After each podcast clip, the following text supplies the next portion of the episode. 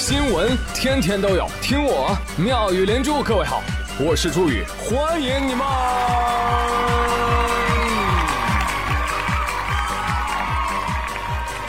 谢谢谢谢谢谢各位的收听啦！来问大家一个问题：你知道世界上最大的生物体是什么吗？不是大象，不，蓝鲸，no。哎，中国工程院院士李玉就介绍说，世界上最大的生物是什么呢？是在美国发现的真蘑，榛子的榛，蘑菇的蘑，真蘑。嗯，咋发现它的呢？说研究人员啊，通过 DNA 发现，他们脚下的蘑菇跟距离很远很远的其他地方的蘑菇，竟然拥有同样的 DNA。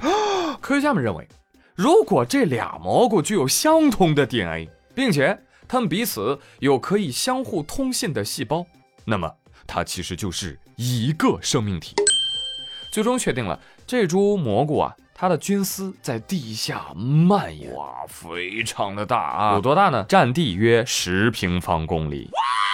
有人说，哇，这么大，有没有照片呢？朋友，十平方公里的蘑菇呢？它的照片应该是地图。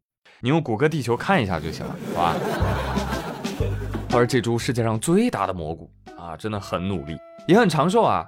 它长了两千八百多年。蘑菇说：“嗨，我年轻那会儿啊，这块地儿还不叫美国呢。还有，你们采的蘑菇啊，其实也不是我本体，它就是我身上的一根毛。”我的天哪！朋友们啊，十平方公里的大蘑菇，你说这得配多少只小鸡儿啊啊！这个故事呢，其实很有启发啊，呃，告诉我们一个道理啊，千万不要去比大，是不是啊？你大，说不定还有比你更大的，不许动，带走。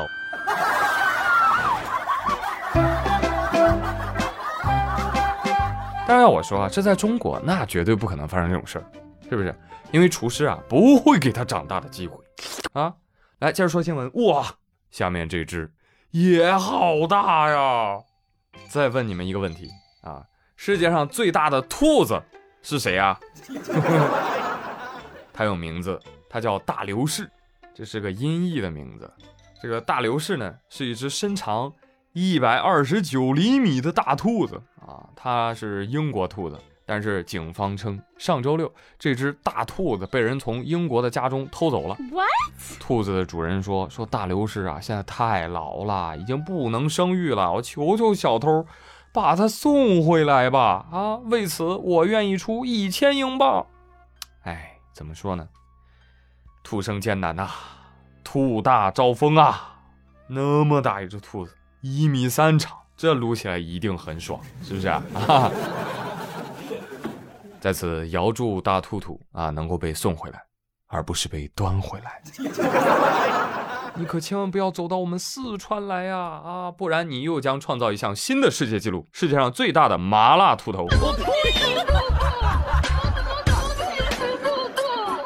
同时也想批评一下这个偷别人宠物的人，真他娘的缺德带冒烟！你说人家都养这么些年了，这跟拐卖人家孩子有什么区别？对呀。他又不能生小兔，你说你卖吧，你就只能得到一点点钱；不卖吧，这么大只兔子，每天吃十二根胡萝卜，还有大量的食物，谁养谁破产，谁遛谁被抓。哎，希望你早日把人家的宝贝送回去吧。好，继续来说啊，被抓走的其实也不止这只兔子，还有下面这只猪。但是相比之下，祝福他的人就没有那么多了。话说，在四川唐家河国家级自然保护区里面，有几位摄影师啊，就偶然间拍到了国家一级重点保护野生动物金雕抓住一只小野猪飞行的珍贵画面。那张照片大家可以搜搜看啊，在空中啊，这只小野猪的腿下面还夹着一丛绿叶。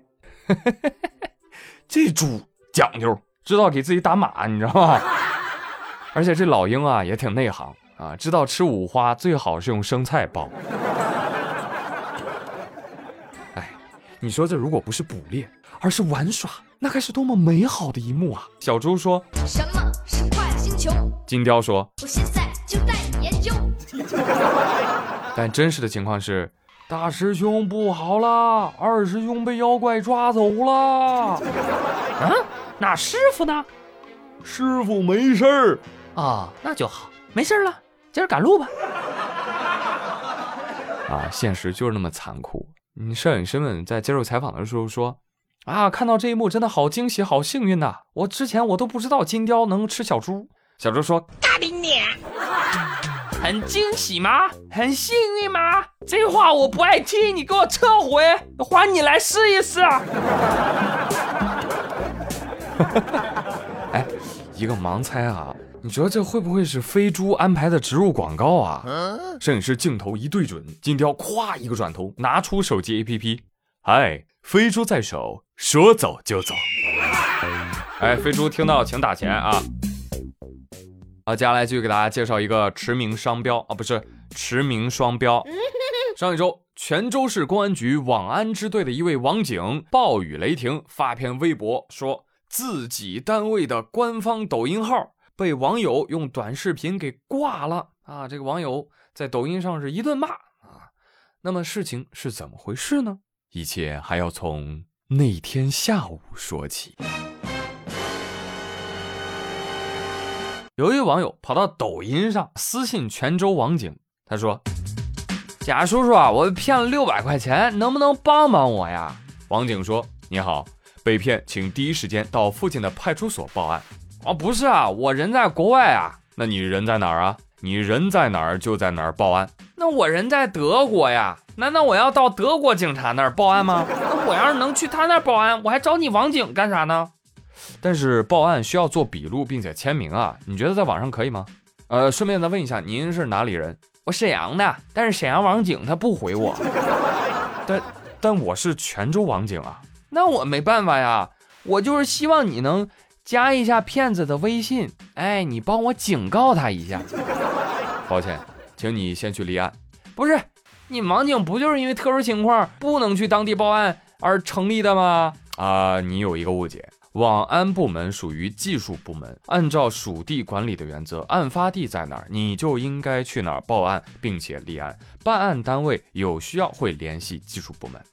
另一种方式，你可以给你的直系亲属法律授权书，委托他们在你的户籍地报案。所以泉州没有管辖权。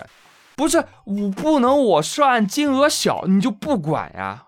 呃，再跟您说一下属地管理原则。你是沈阳的人，在国外，案子不涉及泉州，我们没有管辖权，明白吗？那我就在泉州，可以管了吗？啊，那简单。那请你到附近的派出所报案，谢谢。我人在国外呀，你一味的让我去当地报警，但你首先得先立案吧？都告诉你怎么报案了，你觉得六百块钱国外能立案吗？你来当翻译吗？你是沈阳的，你在国外被骗，难道就该泉州立案吗？那别人都不理我，我能怎么办呀？你不是警察吗？不再回复您了，已经尽了告知义务。这不是你工作吗？啊，算了，你这网警都摆设，不好听就是废物。这谁说话呢？你这不疯了吗？这不是？这钱就当我吃个亏吧。这中国法律警察怎么差那么多呢？我擦！人丑莫怪爹娘啊！哎，我就问你，沈阳的网友，你沈阳人在德国，为啥找泉州的网警？对呀，因为泉州是海上丝绸之路的起点吗？朋友，下次啊，你也别绕了，你就直接问，你就说为啥地球不围着我转呢？